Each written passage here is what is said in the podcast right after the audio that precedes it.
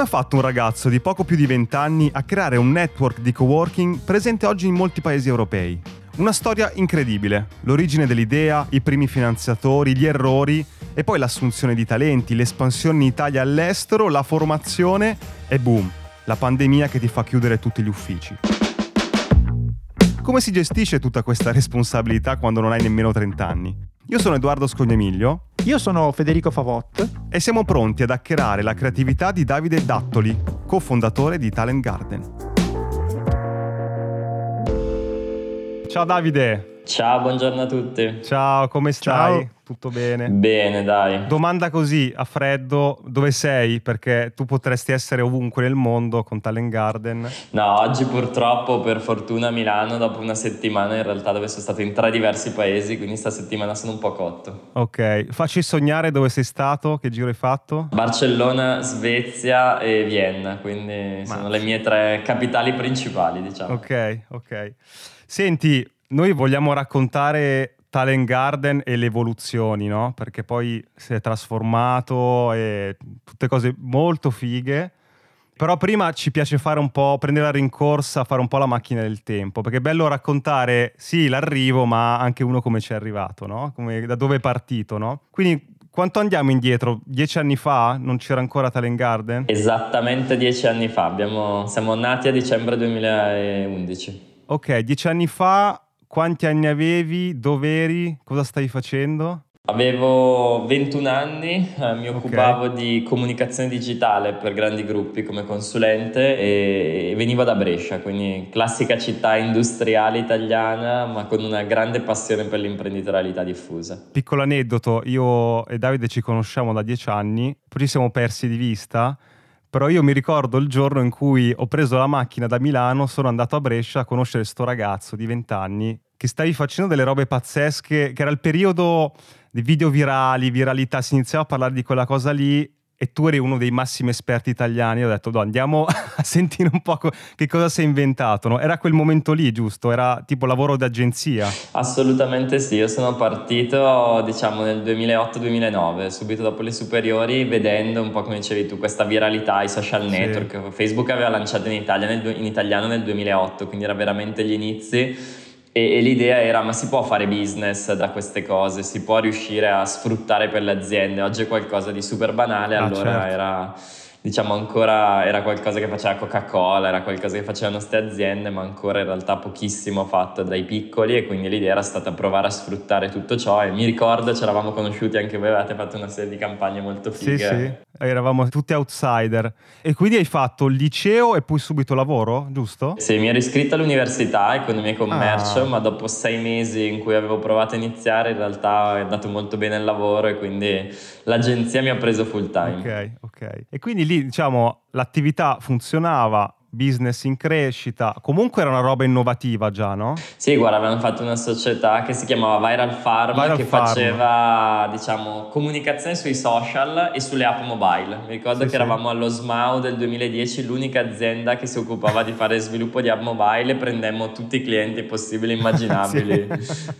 era il momento in cui trovare uno sviluppatore per iPhone era tipo oro, oggi Web3 è a quei livelli, certo. diciamo. Però eh, già era una cosa innovativa, no? Già era abbastanza avanti. E poi, cioè, ti ricordi il momento in cui hai detto, boh, forse potrei fare qualcos'altro, mi è venuta in mente un'idea, com'è che è andata? Ma guarda, il tema è che noi stavamo costruendo questa società, eravamo già una ventina di persone da Brescia, quindi un territorio secondario, un territorio okay. dove comunque eravamo in pochi ancora a fare queste cose, c'erano altre realtà e l'idea è stata, cavolo, ma se proviamo a metterci insieme, se proviamo mm. a fare un pochino più sistema, perché poi, cioè, se sei in Silicon Valley non hai bisogno, se sei a Milano già ne hai bisogno, ma se sei in città ancora più secondaria ne hai certo. estremamente bisogno. Quindi l'idea è proviamo a metterci insieme ad altri competitor. Abbiamo messo insieme altre due agenzie, due start-up, allora non sapevo neanche cosa fossero le start-up. Non si diceva, infatti. Non si diceva, un po' di freelance ed è nata l'idea di Talent Garden, nel provare a costruire un ecosistema dove le diverse persone nel mondo del digitale e della tecnologia potessero okay. in qualche modo mettersi insieme. Concretamente quindi cosa hai fatto? Cioè hai chiamato altre realtà e gli hai detto, cioè mettiamoci insieme, ma cosa vuol dire? Prendiamo uno spazio, come è andata? Facci step by step, se te lo ricordi. Sì, avevo fatto una presentazione, tipo le classiche 15 slide ed ero andato da, da due mondi, da uno un po' le altre realtà di agenzie, gli ho detto guarda vogliamo fare questo spazio, ci mettiamo noi come Viral Farm, mettiamo altre realtà, e hai voglia di venirci anche tu, è vero mm. è un ufficio, però alla fine il valore dello stare vicino è che possa nascere collaborazioni. Certo. Eh, dall'altro ero andato in comune a dire ma ci date uno spazio, sì. c'hanno tutti i giovani, le cose. Mi ricordo che presentammo questa idea e ci dissero guarda è bellissimo ma noi non possiamo supportare come comune un centro sociale. Ah sì? Vi drogate, fate quelle cose lì, no? Quelle cose lì. e quindi dissi no non era proprio questo, in realtà non sapevamo neanche cos'era il co-working allora. E così trovammo una piccola, diciamo il giornale di Brescia che era l'editore del, del giornale principale locale sì. che aveva una vecchia redazione ci disse guarda ve lo do, mi piace il progetto, vi do due soldi per poter partire e partimmo e la cosa bella è che trovammo subito un'altra cinquantina di persone Cavolo. che insieme a noi aveva voglia di mettersi in questo luogo e, e cominciammo a giocare a biliardino, ad avere un posto figo per ognuno dove portare a invitare i clienti, un posto dove ognuno di noi diciamo che si fermava a lavorare la sera, che poteva lavorare il weekend, poteva stare più insieme. Questo era solamente, come dire, un uh, accordo tra uh, amici, altre realtà similari facciamo questa cosa insieme in maniera anche non troppo strutturata, cioè non era un'azienda, un SRL, era un no, lo era. insieme era già un'azienda? Lo era, sì, da, io guarda incontrai questo amico che in realtà aveva 65 anni, che si chiama Gianfausto ah, sì? Ferrari, che era un imprenditore del territorio che disse mi piace un sacco questa cosa, però per passare da un'idea a qualcosa di concreto andiamo ah. a aprire una società e io ma come aprire una società, un'idea lì e miedi, cioè nel senso non c'è nessuna base. No, no, sai, se vai e sei Davide non è niente, se vai e sei una società che si chiama Talent Garden SRL ah, è qualcosa. Okay. Quella è stata una grande lezione, devo dire, cioè se hai un'idea e ce l'hai tu non serve a niente, se ce l'hai è una società, hai delle altre persone, è una serietà se vuoi anche diversa sì, che sì, dai certo. a te certo. stessa al progetto. Ma il nome Talent Garden come è venuto fuori? Ma guarda, era la mia ex fidanzata che dopo credo due o tre settimane in cui io continuavo a cercare di trovare un'idea, un nome in co. Sì, generatore online di nomi di startup, no? Esatto, cioè dopo che avevo messo insieme 100 concetti, una sera diceva aspetta dai dimmi un po' di idee che hai, ovviamente facevano tutte abbastanza schifo. E lei dice ma, ma perché mettendo insieme un po' delle parole che stavo usando non lo chiami Talent Garden? E dissi ah cazzo è un bel nome, dai, dai. facciamolo. Bello. Eh, ti ricordi qualcuno che hai scartato? No, però diciamo che c'era delle cose veramente terribili. Poi facemmo un primo logo, fu fatto da un ragazzo locale che ci fece questo logo con delle foglioline verdi che andavano intorno, che era oggettivamente osceno. Salutiamolo. e, e, poi in realtà un amico che era Stefano Scozzese, che in quegli anni ah, diciamo, un designer fortissimo, certo. in un giorno disse no ma che figata, bello questo progetto, dai ti do una mano, ti disegno il, il logo e fece questo logo diciamo salmonato salmonato, tondo, che poi diventò un po' la sì, base sì. di Talent Garden e si inventò il concetto del tag, quindi dell'idea delle tre lettere che riassumevano un nome un po' più lungo. Fin qui è molto interessante e mi piace molto, stavo pensando a una sorta di sliding doors rispetto all'incontro con uh, quel tuo socio, diciamo il 65enne, no? Cioè, in quel momento lì, come sarebbe andata se foste rimasti voi, no, giovani, a fare questa cosa bellissima? Sarebbe stato diverso? È stato abbastanza decisiva quella cosa lì? Oppure No. Ma guarda, è stato decisivo una delle frasi che mi ricordo che mi disse un giorno, noi eravamo io e questo altro mio socio in cui eh, incontrammo questo Gian Fausto e ci disse oh, voglio fare questa cosa, che bello, dai vi do una mano. E allora noi, classica cosa, 65 anni, 20 anni, ok abbiamo trovato il nostro investitore. No? E, e mm. qualche settimana dopo, quando poi dovevamo arrivare anche banalmente a fare il capitale sociale della società, e ci aspettavamo, se volete, no? un po' che questa cosa potesse essere investita da lui. In realtà lui disse: No, io sono uno dei co-founder, quindi se voi mettete un euro, io metto un euro. Ah, c- ah, e quindi certo. lì fu una grandissima lezione. Poi Gianfausto divenne un po' un vero e proprio maestro, perché è una persona che nel tempo ci diede una serie di lezioni sul come assumere la prima persona, tutte le, le, le, classiche cose giovanili in cui a 20 anni vuoi conquistare il mondo in tre mesi. E tipo, mi ricordo che ci disse: Guarda, che per fare le cose serve tempo. È una delle frasi che ancora mi ricordo a dieci anni di distanza. Che è verissimo. E lì come eravate divisi? Cioè eri tu e tutti gli altri e lui? Oppure, Eravamo sì. tre social, 33%. Eh, mi ricordo che aveva, facevamo addirittura il, chi aveva un, perché c'era il 33,4 eh certo, per uno, certo. perché se no non stava in piedi il 100%, e lui fece una cosa tipo con tre foglietti in cui per capire chi aveva quello 0,1 in più. Ah, per, per pescare chi, il, quello... Che tra l'altro vinse lui, quindi... Era truccato, sicuramente truccato. No? ok. E allora, quindi da lì ha una forma, lo spazio c'è, Brescia, bella realtà. Ti ricordi il passo successivo in questa storia che ti ha creato un cambiamento? Ma il passo successivo è stato quando alcuni amici eh, di Torino, di Bergamo, di Padova, mm-hmm. di Milano ci dissero che figata questa cosa, voglio farla anch'io voglio provare a ah. replicarla. È Alberto Trussardi a Bergamo, che aveva anche lui una società simile di comunicazione in cui disse cavolo ma io voglio portare questa cosa a Bergamo e così mm-hmm. Fabio Sferruzzi a Torino e così altri, no? E lì si innestò l'idea, il cavolo, questo può essere non solo una cosa da fare a Brescia, ma una cosa da, da, da, scalare, da portare in giro. E fu bello perché in realtà, se voi si creò l'idea del al posto che ognuno farsi il suo e fare un po' la competizione l'un l'altro, certo. facciamolo insieme. E quindi mm. diamo a tutti un unico brand, diamo a tutti un'unica struttura, un unico design, un'unica visione. E questo fu uno dei grandi successi che forse neanche noi ci eravamo dati all'inizio, non eravamo partiti con quell'idea, ma mi è stata l'idea del se mettiamo insieme persone brave che hanno voglia di fare fare cose diverse. E questo è stato un tema, poi diciamo questo modello più a franchising, se vogliamo nel tempo certo. non l'abbiamo più portato avanti, ma è rimasta questa forte imprenditorialità, uno dei valori culturali dell'azienda ancora molto cioè presente. Lì, esatto, hai iniziato a viralizzare il co-working, no? E la formula era quella che stavi dicendo, quindi io mi prendo responsabilità del co-working di Bergamo, di Torino, voi mi date il marchio e poi me la gestisco io, ok? Esattamente. Era, era, un po' il, il, il modello, ok.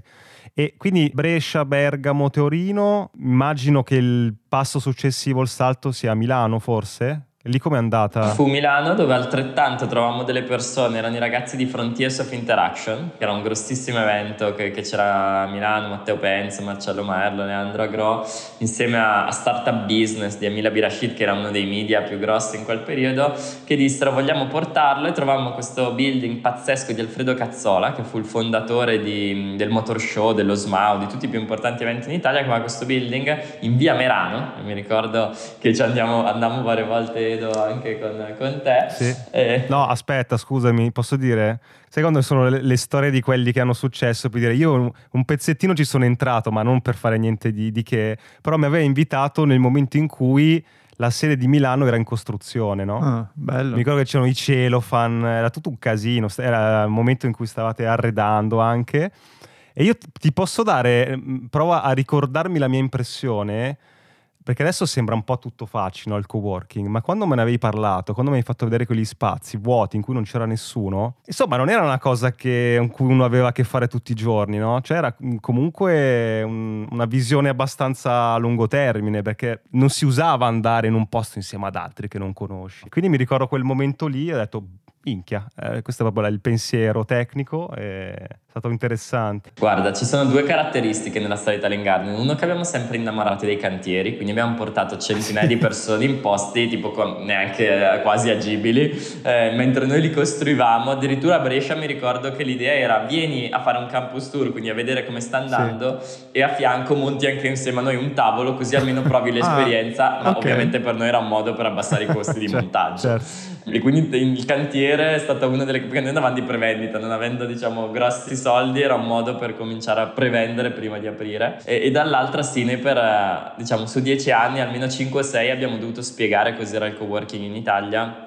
perché per quanto esisteva già anche prima era una cosa super super di nicchia certo. quasi da nessuno usato oggi ormai ci sono centinaia di coworking ma allora era una cosa veramente agli inizi ma lì ti ricordi le scelte che hai dovuto prendere perché sai se tu mi dici apri un coworking a Milano cioè dove quanto grande come funziona quella parte lì? Non è adesso, stiamo sempre in quella fase lì di esplorazione. Ma guarda, io sono sempre stato molto guidato dalle opportunità quindi mm. guidato dall'idea del tu puoi fare tutto ciò che vuoi ma poi devi anche costruire l'opportunità intorno a te quindi mi ricordo che eh, noi tutti i building all'inizio li trovavamo un po' seguendo opportunità, provando ogni cosa, anche perché avevamo diciamo abbastanza pochi soldi e quindi dovevi ogni volta trovare il meglio di ciò che potevi con il budget che avevi. Dall'altra avevamo però le idee molto chiare su quella che era la visione che volevamo per la nostra community, chi volevamo all'interno, che è sempre stata la, la cosa abbiamo, su cui abbiamo lavorato, quindi non è un posto per tutti, è un posto per chi si occupa di digitale, di innovazione, per chi vuole condividere con altri la propria crescita, i propri valori,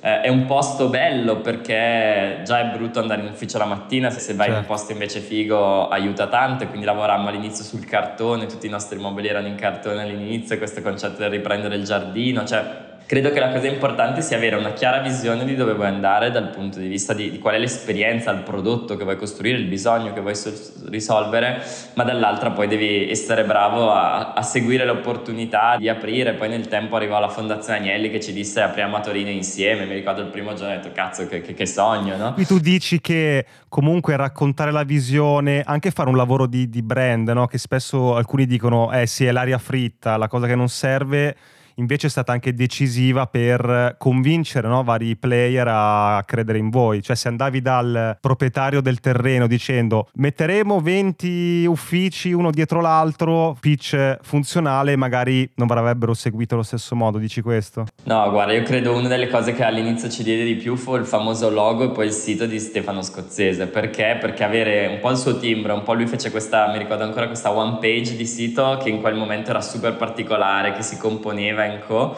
e vincemmo tipo la Awards, una serie ah, di premi sì, internazionali. Sì. Fu forse una delle cose che, che, funzionò di più all'inizio per comunicarci, per dare credibilità, no? Cioè, quello che dicevi tu, sì, se vuoi poi alla fine mettevi delle scrivanie in un posto, ma, ma uno non era quello che a noi stimolava certo. a fare, e ancora oggi non ce ne frega niente, ma soprattutto non è quello che, che, che, appassiona le persone, devi trovare un sogno, una visione da fare perché quello poi ti costruisce il brand, ti costruisce le persone, la comunità, certo. i valori che, che, vai a costruire. Importantissimo. E in quel momento il sogno era quello appunto di mettere insieme vari professionisti, vari appunto talenti per creare connessioni nuove, per creare opportunità nuove? Sì, diciamo che l'idea è sempre stata, se vogliamo digitalizzare l'Italia, poi l'Europa, non possiamo partire dalla tecnologia. La tecnologia è sempre il secondo punto, il primo punto è sempre le persone e quindi noi dal giorno 1 siamo nati nell'idea del vogliamo supportare i talenti. All'inizio l'abbiamo fatto e la prima modalità è stata il co-working, il metterli insieme costruire una community che potesse condividere idee e visioni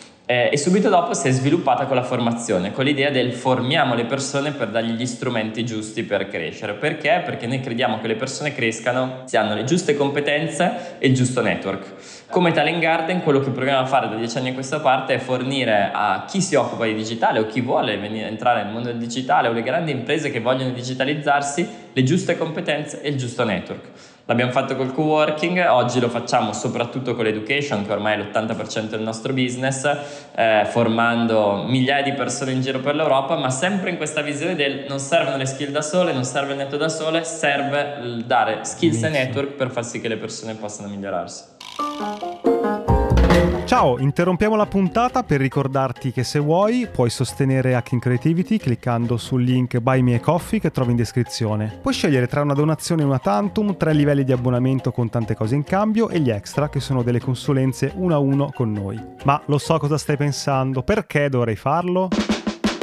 Uno, perché questo podcast vuole crescere sempre di più, ma a vari costi, quindi per tenere accesa la macchina e fare ancora più puntate abbiamo bisogno del tuo supporto. Due, se ti abboni hai qualcosa in cambio, dal canale Telegram riservato dove trovi nuovi link, backstage e un contatto diretto con noi, fino a partecipare a una registrazione dal vivo via Zoom di una nostra puntata di link e ricevere in anteprima i format su cui stiamo lavorando. 3. Se anche una volta soltanto ascoltando il nostro podcast ti è venuta in mente un'idea, hai trovato una dritta che ti ha svoltato un lavoro, beh è un buon motivo per far continuare questo progetto perché prima o poi ti darà ancora qualcosa di utile. Insomma, clicca il link in descrizione, trovi tutte le combinazioni che abbiamo pensato per supportarci e intanto grazie. Torniamo alla puntata. Ma secondo te nei primi momenti il fatto che tu comunque eri molto giovane, un ventenne, in cosa ti ha avvantaggiato e in cosa ti ha creato dei problemi? E io la mia risposta ma te la dico dopo. Guarda, ti avvantaggia che mi ricordo che quando ti sedevi su una serie di tavoli non venivi preso quasi come competitor. Una delle cose che ho sempre fatto all'inizio ah. è stato sempre parlare con chiunque, no? Perché in qualche modo abbassavi la barriera di protezione. Se avessi avuto 60 anni, il possibile investitore sarebbe andato in protezione. Invece, certo. trovandosi davanti un ragazzo giovane, se vuoi, era il vantaggio in cui abbassava le barriere ed era più facile entrare. Dall'altra era molto più difficile avere la credibilità giusta e quindi dovevi essere bravo a far sì che quello che facevi era tre volte più bravo rispetto certo. a uno che magari aveva anche solo 40 anni. E secondo te, insomma, i vantaggi, io forse ne vedo, e questo è giustissimo, anche un altro, può essere che sempre nell'ottica non della sostanza, ma del creare opportunità, anche dire un ragazzo così giovane con un'idea così grande, no? la, chiamiamola un termine brutto, ma la notiziabilità della cosa, è anche un vantaggio? È stato un vantaggio secondo te oppure... Di sicuro è più facile raccontare la storia di un ragazzo che provava a costruire una cosa grande che la storia di un sessantenne, anche se quello che poi hai visto negli anni è non è mai l'età che cambia eh, e hai tanti svantaggi a partire molto giovane perché poi le startup di successo danno che l'età media è 45 anni, anche perché ah. tu parti con un'esperienza certo. di un certo. certo tipo, un network di un certo tipo, una conoscenza del business di un certo tipo, quindi partire a 21 anni ha tanti vantaggi e credo che non esista l'età giusta. Alla fine se tu hai e senti che vuoi provare a cambiare una cosa e ne vedi un'opportunità devi buttartici, che tu di anni ne hai 15 certo. o che ne hai 70. Certo, certo. E ti è capitato che qualcuno arrivasse lì e dicesse guarda ragazzino ti sposti, bella l'idea però facci fare a noi? Ce l'hai avuti quei momenti lì in cui la gente ti diceva guarda bravo eh, però... Ma guarda tantissimi, io non più di, di, due anni fa e ormai diciamo non sono neanche più così giovane, mi ricordo un giorno che andammo con il nostro direttore commerciale nell'ufficio HR di una delle diciamo più grandi imprese italiane e la responsabile HR ci disse No, fantastica. Scusami, ma tu, eh, cioè esattamente i tuoi genitori cosa fanno? E parlammo per 15 minuti perché lei stava cercando di capire chi erano i miei genitori. Chi c'era dietro. E io tipo, guarda, nel senso te lo racconto volentieri. E mi ricordo che uscimmo da questo incontro dicendo, ma, ma che cavolo abbiamo vissuto? Cioè, l'incontro fu focalizzato a chi è che sono i tuoi chi genitori tu... come se io fossi figlio di non so chi. Ma senti, ma all'inizio eri appunto come ci dicevi super competente no? su temi branding, comunicazione, digital, no? Però a un certo punto con varie realtà, varie sedi hai dovuto anche immagino sviluppare capacità, non so, manageriali. Lì come ti sei mosso? Come, come hai fatto? Guarda, in dieci anni io credo che fare un'impresa sia fare sette MBA, no? Perché sì, eh, certo. tu devi diventare un legale. Io ormai ho passato, negli anni ho passato centinaia di ore a fare il legale, a fare finanza e co, a fare management e co. Io credo che ognuno di noi abbia delle sue caratteristiche dove sia bravo e debba sempre di più focalizzarsi su quelle eh, credo che ne esistano altre che purtroppo nel fare impresa devi imparare, almeno una base. Esempio, legale dici? Legale, finanza, cioè non puoi fare un'impresa senza. Dall'altra devi, secondo me, fare due cose. Uno, investire tanto su te stesso e sulla tua formazione. In questi dieci anni ogni anno ho cercato di investire tempo andando a fare corsi a Stanford, ad Harvard, ma anche tanti corsi intorno a me per cercare di imparare cose che non sapevo e dall'altra devi avere la capacità di coinvolgere intorno a te persone molto brave. Eh, Edoardo Raimondi, che è il nostro CFO da dieci anni, come gli dico sempre, è la persona che mi ha salvato dalla galera perché... Eh, certo nel senso fondamentale che, CFO, certo. Ma così, nel senso, cioè, delle persone che ti possono complementare su delle aree dove tu è. Noi a fine anno scorso abbiamo coinvolto un nuovo amministratore delegato perché oggi noi siamo 270 persone. Io ho tante caratteristiche positive, ma credo che gestire 270 persone sia essere una capacità di un certo tipo e Irene, che è una persona che ha gestito la crescita di Yux da poche centinaia di persone a, a qualche migliaia, è una persona che ci, può, ci sta dando una grande mano a managerializzarci, a darci più struttura, perché io sono rimasto un casinista come quando eravamo in cinque ed è ovvio che la struttura pian pianino, avere le persone intorno giuste è fondamentale. Ti ricordi, non so, i primi momenti, errori da principiante, ma in senso buono, che hai fatto, da cui hai imparato? C'hai degli esempi? Oh, guarda, la, la, cosa più grossa all'inizio è quando tu devi assumere le prime 10 persone è una difficoltà enorme. Perché sai, adesso siamo in 270, se anche sbagliamo due hiring. Dici, esatto, no, nella se, statistica. Nella statistica li sbagli e soprattutto hai delle persone che creano la cultura e che in qualche modo fanno intorno. Noi i primi 10 li abbiamo sbagliati tutti. Tutti. Sì, ma perché? abbiamo cambiato 6 community manager, ma non per colpa loro, per colpa nostra perché ovviamente non sai cosa vuoi, non sai cosa cercare, non sai cosa hai bisogno. All'inizio se tu sbagli sei in tre e sbagli una persona, hai sbagliato il 25% dell'azienda, nel senso sei fottuto. Secondo me le persone poi rimangono l'unica vera cosa difficile del fare un'azienda. E adesso invece come affronti una selezione? Se le fai ancora, che magari, mh, mm, magari a certi livelli le fai, che trick utilizzi? Che... Uno, capire, secondo me due cose. Uno, se hanno una cultura simile a quella che è la cultura aziendale. E io quando mi ricordo un giorno ero in Silicon Valley, incontro questa mega director di Facebook, eh, dei CHAR, e mi disse una cosa che a me aprì molto gli occhi. Mi fa, in Silicon Valley possiamo pagare degli stipendi senza senso, ormai paghiamo dei pacchetti di compensation devastanti, quindi non è più l'economics che cambia la vita, perché dopo un certo soglia non è che uno può cambiare.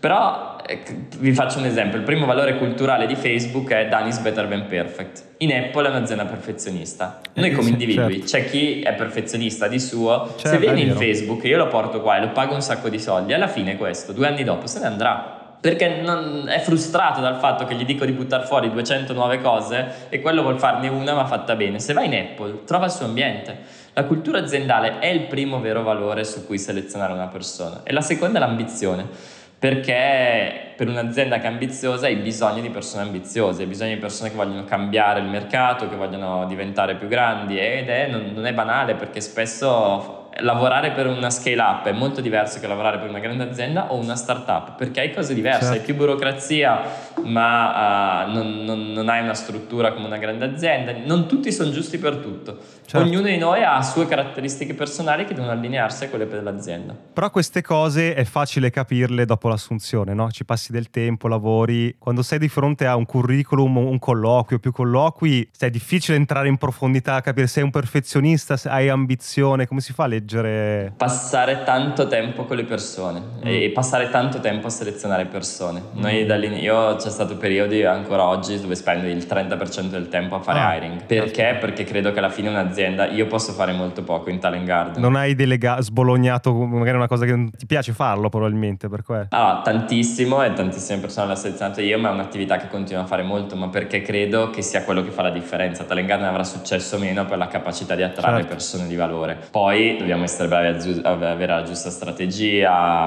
avere un po' di botte di culo, avere i giusti capitali e tutto, ma, ma alla fine le persone sono quelle. Ma senti una cosa, la, mm, adesso andiamo magari verso il presente, no?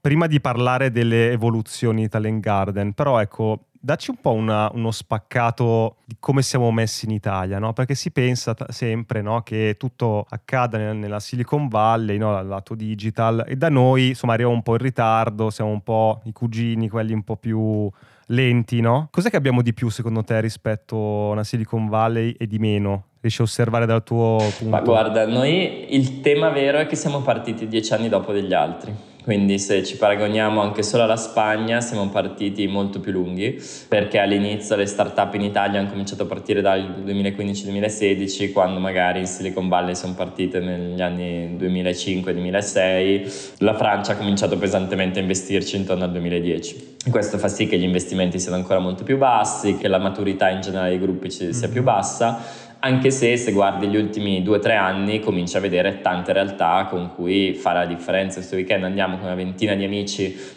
post Series B, quindi aziende che hanno raccolto già qualche decina di milioni o che fatturano qualche decina di milioni, a farci un weekend in amicizia e co e comunque ci sono 40-50 imprese oggi in Italia che hanno queste caratteristiche, quindi vuol dire che l'ecosistema è andato e sta andando benissimo. E, ehm, dall'altra credo che la vera sfida dell'Italia adesso sia uno diventare più internazionale eh, nei team, nelle persone, cioè non, noi abbiamo un capitale enorme che sono gli italiani che sono andati fuori, certo. usiamoli e sfruttiamoli perché quello che ha lavorato tre anni in un'altra scale up internazionale ha molto valore quando lo può portare in Italia e dall'altra dobbiamo anche pensare invece come italiani del oggi soprattutto con remote working lavoriamo anche per un po' di aziende internazionali, costruiamo culture diverse, contaminiamoci di più non sappiamo l'inglese, questo mi è chiaro, però apriamoci di più alla, alla cosa, perché poi siamo bravi quando andiamo fuori, piacciamo, lavoriamo bene, tutto. Abbiamo un po' questa barriera culturale linguistica che ci certo. tiene protetti nella nostra chioccia casalinga. Fotografia del presente, adesso se dovessimo fotografare Talent Garden... Sì, la mappa, quant... mettiamo le bandierine. Esatto, dove siamo? Quanti spazi avete? Le persone ce le hai dette? In quanti sì, paesi sì. siete? Ma guarda, oggi Talent Garden siamo in 12 paesi eh, in Europa principalmente, anche se poi abbiamo due team eh, molto forti in realtà in uh, Singapore e in Brasile, uh, però diciamo siamo principalmente presenti in tutta Europa. Siamo un team team di circa 270 persone che giusto per darvi un'idea l'anno scorso ha formato quasi 25.000 manager sulle nuove professioni digitali, quasi 5.000 ragazzi su diciamo, le, le professioni digitali, dal digital marketing alla user experience un po' in tutta Europa, con 25 campus che ospitano oggi più di 4.500 startup. Io guarda userei gli ultimi minuti per eh, capire come hai affrontato una cosa che è eh, la pandemia, cioè il momento in cui si è chiuso tutto no? per un'azienda come la tua che basava tutto sugli spazi. Mi racconti quel momento lì? Ma guarda, marzo 2020 era da panico paura, anche perché noi si è chiusa l'Italia, io ero in Spagna e mi ricordo, ho detto cazzo guarda, siamo sempre i soliti italiani che chiudiamo tutto. Io ero al mercato di Madrid con strapieno di gente, tutto passato il weekend lì e c'era l'Italia che chiudevano. Quindi se vuoi veramente un mondo diverso stavo vivendo. In realtà quello che è successo è che i primi 5-6 mesi sono stati super tough perché comunque tantissimi membri sono usciti, la formazione la gente diceva guarda non mi formo fino a che non posso tornare fisico. In realtà poi nell'estate 2020 secondo me si è spaccato il mondo, si è spaccato il mondo in quelli mm. che eh, si erano chiusi in casa e volevano formarsi solo online. Noi abbiamo cominciato a vendere a gente che stava in territori anche in giro per l'Italia e che non aveva voglia magari di trasferirsi a Milano a fare i nostri corsi ma voleva farli e poteva quindi formarsi da qualsiasi parte eh, chi del Covid gliene fregava fino al punto 1 e voleva tornare in ufficio. Uh, quindi se vai dopo questi 4-5 mesi veramente complessi, in realtà eh, noi siamo cominciato a crescere tanto, crescendo in modo importante, perché? Perché si è aperto un nuovo mercato, l'educazione è diventato il core del nostro business, ehm, le, le, persone hanno capito che per reagire a una cosa così eh, difficile, così incomprensibile, serviva investire su se stessi, sul proprio capitale umano e, e sulla propria formazione. E lì hai fatto uno switch, cioè hai detto ragazzi, co-working meno formazione online di più? Cioè c'è stato un momento in cui hai fatto il pivot, no? Si dice. Ma allora in qualche modo sì, anche se noi la formazione la facevamo già, era una cosa che già facevamo mm, da certo. molto prima, già valeva quasi il 50% delle nostre revenue. 50%. Ci siamo resi conto che ancora di più poteva crescere in modo esponenziale, che in realtà la fisicità rimaneva fondamentale, ma perché che qualche mese sarebbe un po' scesa e quindi abbiamo focalizzato tutto sulla parte di, di education e, e trasformato il nostro co-working in quello che noi chiamiamo co-learning. L'idea di non solo dare uno spazio dove lavorare, che 16 anni fa era la novità, oggi non è più il valore aggiunto, ma dare uno spazio di peer-to-peer learning, un luogo dove le persone possano e debbano imparare, perché di coworking ce ne sono tanti, ma noi targetizziamo una community molto verticale, professionisti del digitale, con persone che abbiano determinate caratteristiche anche di condivisione, di apertura mentale eh, e che vogliono costruire qualcosa di più grande. E quindi non vogliono soltanto avere un desk, che se vuoi non ne hai sempre meno bisogno, ma vogliono sempre di più costruire connessioni di valore, imparare cose, condividere cose che è la sfida forse un po' culturale che abbiamo di fronte. È bello però che tu devi stare sempre sul pezzo, no? Cioè sei partito prima degli altri, e però gli altri un po',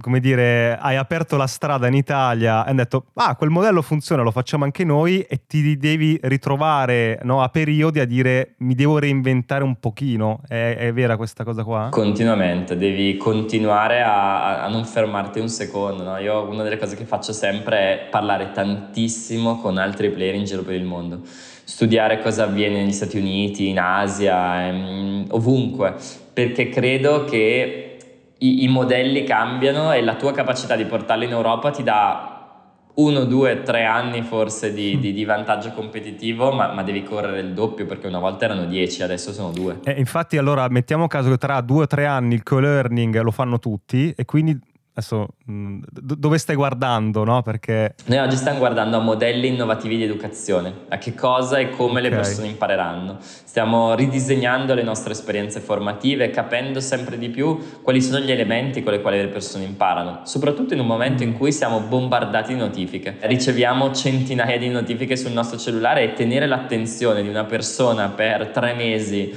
eh, su delle slide certo. è impossibile. E quindi serve continuare eh, e continuamente pensare a modelli modelli nuovi, innovativi di microlearning, di eh, modelli di, di, engagement dove le nostre lezioni non durano mai più di 20-30 minuti, frontale, ma devono ah. sempre essere poi tanti lavori di gruppo. Meta, immagino metaverso, anche tutto quel tutto mondo il mondo forse, metaverso. Cioè tutto eh, in questo momento proprio stanno lavorando a una cosa sul tema metaverso, adesso lanceremo una grande partnership con un grande editore italiano per portare ancora più a tutti eh, il tema dell'educazione digitale, quindi nuovi modelli, nuove Molto attività. Figo. Lo lasciamo andare? Sì dove vai adesso? No, purtroppo una Facci sognare, ho un volo per San Francisco, inventatela, no, dai, così guarda, ci fai sognare un attimo. Purtroppo la, la cosa bella, c'è una, una, frase bellissima, non so se vi è capitato di beccarla sui social, di Elon Musk, no? che dice tutti mi invidiano perché dicono cazzo questo cambia il mondo. Se, se, se poi gli racconto che lavoro 23 ore al giorno, non eh, cambia idea, cambia dici, idea. non è così figo. Purtroppo fare un'impresa e eh, lavorare vuol dire anche lavorare tanto, quindi eh, adesso non sono senza dubbio a quei livelli, ma, ma, ma di sicuro ci sono tante immagino, operation immagino. da fare. Grazie Davide, sto bello rivederti. Grazie mille. Grazie a voi.